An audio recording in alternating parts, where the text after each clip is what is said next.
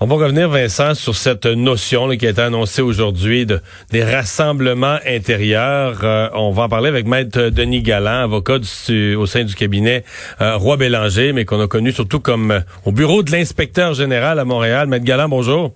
Oui, bonjour, M. Dumont ça commence à être compliqué. Tantôt, on parlait en ondes, par exemple, des couples, euh, des couples des fois reconstitués, mais qui n'habitent pas dans la même région. Là. Monsieur habite à Québec, Madame habite à Montréal. Euh, il y avait l'habitude de se voir une fin de semaine sur deux, quelque chose comme ça. Et là, depuis le début de la pandémie, ils étaient illégaux de se voir. Là. Je pense bien qu'il y en a qui ont triché, mais moi j'en connais qui n'ont pas triché, qui ont été trois mois sans se voir. Euh, c'est quelque chose. j'ai pas triché moi non plus. Ça fait trois mois que j'ai pas vu ma mère qui, qui a 92 ans. Donc, c'est ça. Euh, c'est ça. Donc, euh, effectivement, et, ce qu'il faut regarder aussi, c'est que ce sont des, des, des, directives de la santé publique, bon, qui ont, qui ont pris la forme de décrets, qui sont en vigueur là, depuis le 13 mars, qui ont été con, reconduits de 10 jours en 10 jours. Et qui ont force de loi. Et qui ont, ben, qui ont force de loi, c'est-à-dire qu'ils ont force de loi par rapport à la loi sur la santé publique parce que c'est un ordre ou une directive de la santé publique. Bon, en vertu de la loi sur la santé publique, il peut y avoir des amendes salées, comme vous le savez, là, de, de, de 1500 dollars euh, jusqu'à, si je me souviens bien, à peu près 5000 dollars pour euh, les mhm. contrevenants. Donc, effectivement, puis comme je l'ai déjà dit, d'ailleurs, euh, je l'ai déjà dit publiquement, c'est-à-dire que il y a des trous, il y a des flous dans cette loi-là, mais dans le fond, ce qu'on veut, pas des lois à caractère criminel.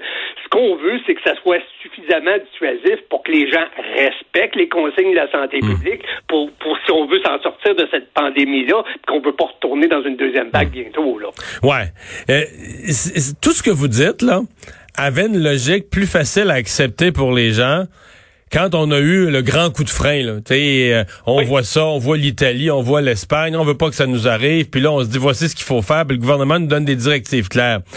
Quand on entre dans les grandes phases de déconfinement, puis quand on autorise une manifestation de 10 000, tu sais, le couple qui peuvent pas se voir à deux, puis envoie 10 000 dans le centre-ville dans une manif, ils, ils se mettent à appeler des lignes ouvertes, là.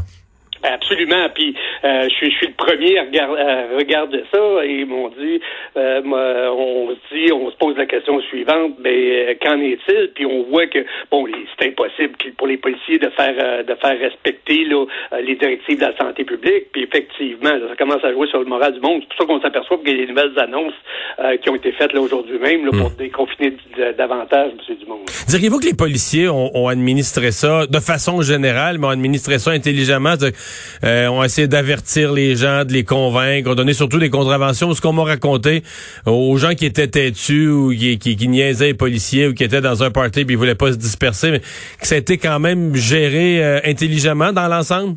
Moi, c'est ce qu'on me rapporte également. J'ai entendu quelques histoires d'horreur, là, donc de, de, de, rentrer dans des cours intérieurs, puis euh, de, de, de, dans le fond, de, s'introduire dans des dans des propriétés privées, alors que techniquement c'est pas ce que la loi dit, et on donnait des constats d'infraction. Mais comme j'ai toujours dit, ça a été géré de façon, là, je pense, responsable. Euh, et euh, pandémie ou pas pandémie, je veux dire, les chartes n'ont pas été mis en veilleuse pendant ce temps-là.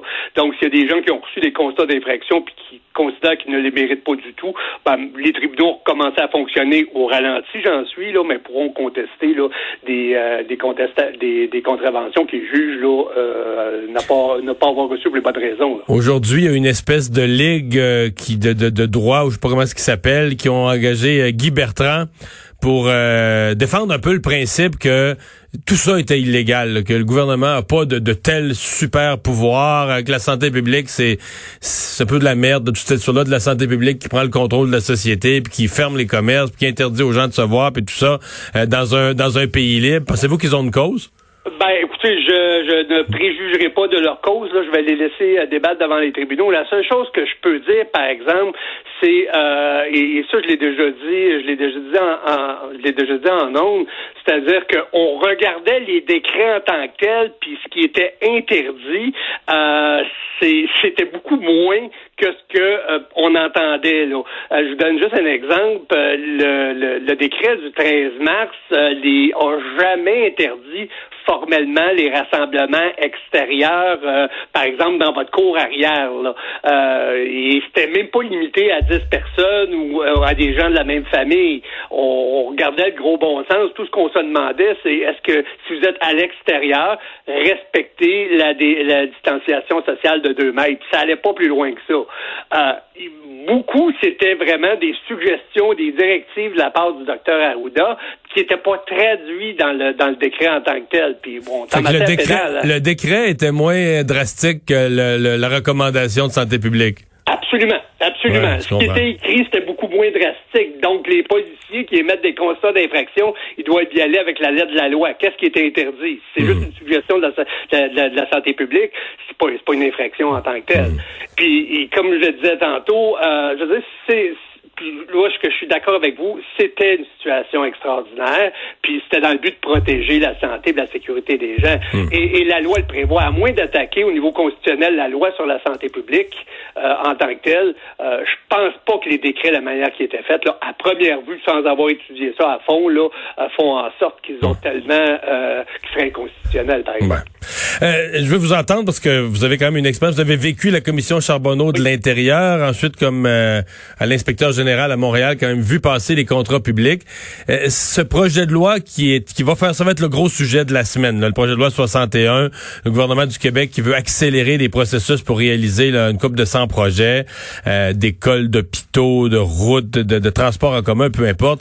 Mais accélérer les expropriations. Bon, il y a l'environnement qui soulève une question, mais il y a aussi la question des attributions de contrats. Êtes-vous inquiet? Parce qu'on a entendu les deux extrêmes. Là. Votre ex-collègue à la commission Charbonneau, Sonia Lebel, qui est maintenant ministre, dit ben non, elle dit les conditions sont pas pareilles. Euh, il n'y a pas de risque semblable. Il faut toujours être prudente en matière d'éthique, mais dit il n'y a pas de risque semblable. L'opposition dit c'est une commission Charbonneau 2 qu'on prépare si on donne les contrats de cette façon-là. Euh, Qu'est-ce que vous voyez là-dedans, dans la façon que c'est rédigé? Ben moi, c'est moi j'ai plusieurs craintes pour les avoir vues. Moi, la manière que c'est rédigé, vous savez, euh, la loi compte 54 articles, il y a une annexe qui contient 202 projets, puis à la toute fin de la loi, ce qu'on appelle dans les dispositions diverses et finales, à partir de l'article 50, ce qu'on dit, c'est que la loi sur les contrats publics et la réglementation qui est prise en vertu de la loi sur euh, les contrats des organismes publics euh, va faire en sorte qu'elle ne s'appliquera pas si le gouvernement, sur recommandation du Conseil du Trésor propose des conditions qui sont différentes. Et en plus, un peu plus loin, ce qu'on dit, c'est que le, gouvernement, les donneurs d'ouvrages publics auront une immunité. Moi, ce qui me dérange là-dedans, c'est que euh, si on veut aller je, comprends le but, il est louable, là, mais le danger là-dedans, c'est qu'on se dise, et, ça, on donne un chèque en blanc au gouvernement, c'est-à-dire on, on, décide que dans tel ou tel projet de plusieurs centaines de millions de dollars, euh, on n'ira pas en appel d'offres euh, et on va donner ça à l'entrepreneur ABC moi, ça me dérange profondément. La loi sur les contrats des organismes publics, c'est une loi qui existait avant Charbonneau, mais qui a été renforcée énormément depuis, euh, depuis les recommandations de la commission Charbonneau. Et moi, je dis toujours, c'est comme le, code civil, mais les, pour les contrats publics. Donc, si, si demain matin, je vous disais, écoutez, euh, en vertu d'une loi particulière, on va, ah, on va, on va mettre en veilleuse le code civil, et moi maintenant, gouvernement, je vais décréter les obligations entre les citoyens qui découlaient normalement du Code civil. Il y a vraiment une grosse problématique avec ça. Ma crainte également à vouloir aller trop vite, c'est-à-dire euh, bon et ça je l'ai vu dans le passé là c'est pas euh, c'est pas c'est pas quelque chose que que euh, que j'invente mais à chaque fois qu'il y avait par exemple des investissements massifs d'argent public pour les infrastructures ben, la commission Charbonneau je veux dire la majorité des, des contrats qui étaient en collusion à Montréal c'était des contrats qui venaient du programme des infrastructures du gouvernement fédéral donc vous voyez que qu'à chaque fois qu'on a un gros plat de bonbons, ben, je veux dire, on peut tenter, euh, où est-ce qu'il y a de l'homme, il y a de l'homme. Ben, c'est plus tentant. Et moi, c'est ça, moi, c'est ça le risque que je vois vouloir aller trop vite euh, dans ce cas-là. Et le problème, c'est qu'on est toujours dans le passé. Quand je vous dis à la commission Charbonneau, on, retournait 15 ans en arrière, et où est-ce que j'ai vu, où est-ce qu'on a pu avoir du succès, c'est quand on était, moi, excusez-moi l'anglicisme, M. Dumont, mais quand on était live.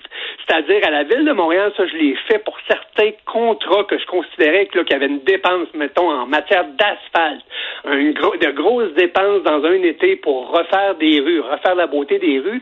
Moi, j'avais mis en place au bureau de l'inspecteur général ce qu'on appelait du live monitoring. Et euh, ce qu'on faisait avec ça, c'est qu'on faisait de la surveillance. On n'est pas, on, est, on était des enquêteurs, là, euh, pas, pas des, pas des ingénieurs, mais on allait voir si, par exemple, euh, on regardait le devis, si, par exemple, il y avait des couches de correction à faire, ben si c'était si c'était fait ou ce n'était pas fait, puis on en faisait rapport au conseil de ville. Moi, ce que je Mais en direct.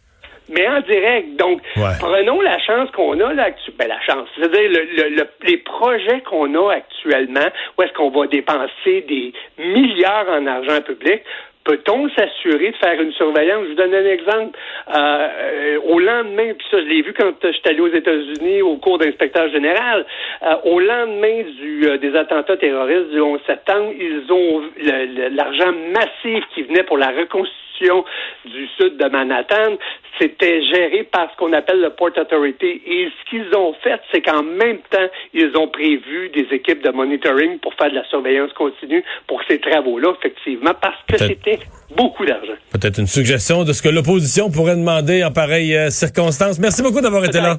Ça fait plaisir. Au revoir. Denis Galland, avocat au sein du cabinet euh, Roi Bélanger.